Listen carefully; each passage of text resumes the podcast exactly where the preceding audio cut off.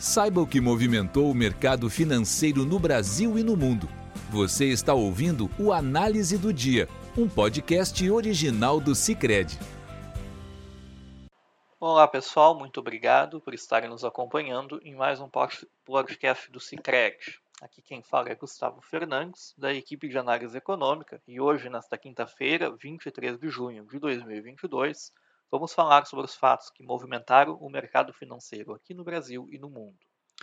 Uh, no dia de hoje, as bolsas europeias recuaram sob a pressão de indicadores que apontam para o enfraquecimento da atividade econômica no velho continente. Os dados reforçaram temores de que a zona do euro e o Reino Unido entrem em recessão em breve, diante do aperto monetário já iniciado pelo Banco da Inglaterra e que deve começar no mês que vem no âmbito do Banco Central Europeu. Com isso, o índice europeu Stock 600, que resume o quadro no local, fechou em queda de 0,82%. Já em Londres, o FTSE 100 baixou 0,97%, seguido pelo recuo do parisiense CAC 40, de 0,56%.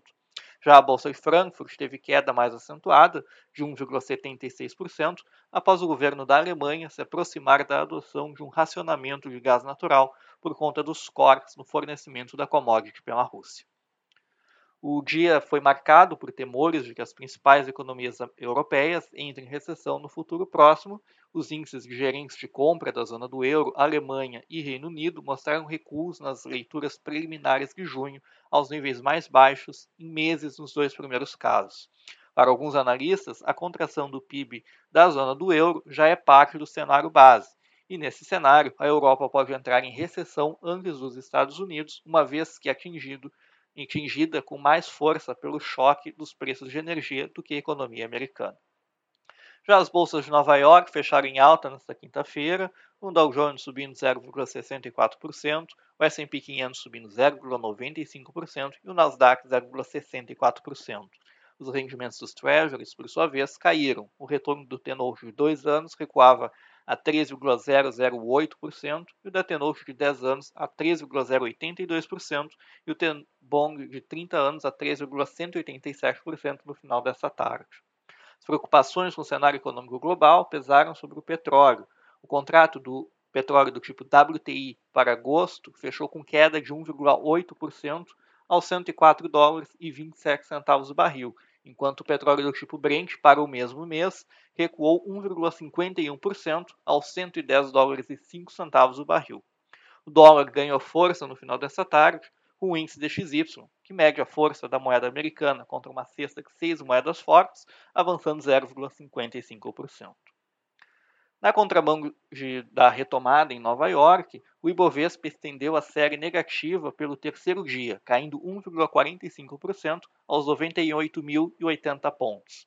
A persistente incerteza sobre o que o governo fará em relação à pressão dos combustíveis sobre a inflação e o custo fiscal decorrente de eventual atuação sobre os preços, seja de forma direta, seja por concessão de benefícios, mantém o apetite por risco contido na Bolsa Brasileira.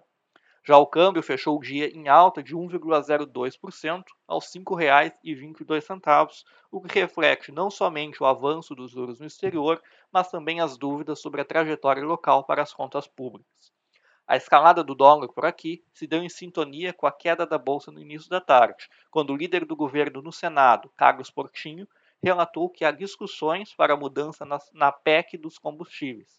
A ideia é usar para benefícios sociais os cerca de 30 bilhões que seriam destinados para compensação a estados que reduzissem o ICMS sobre o diesel e gás de cozinha.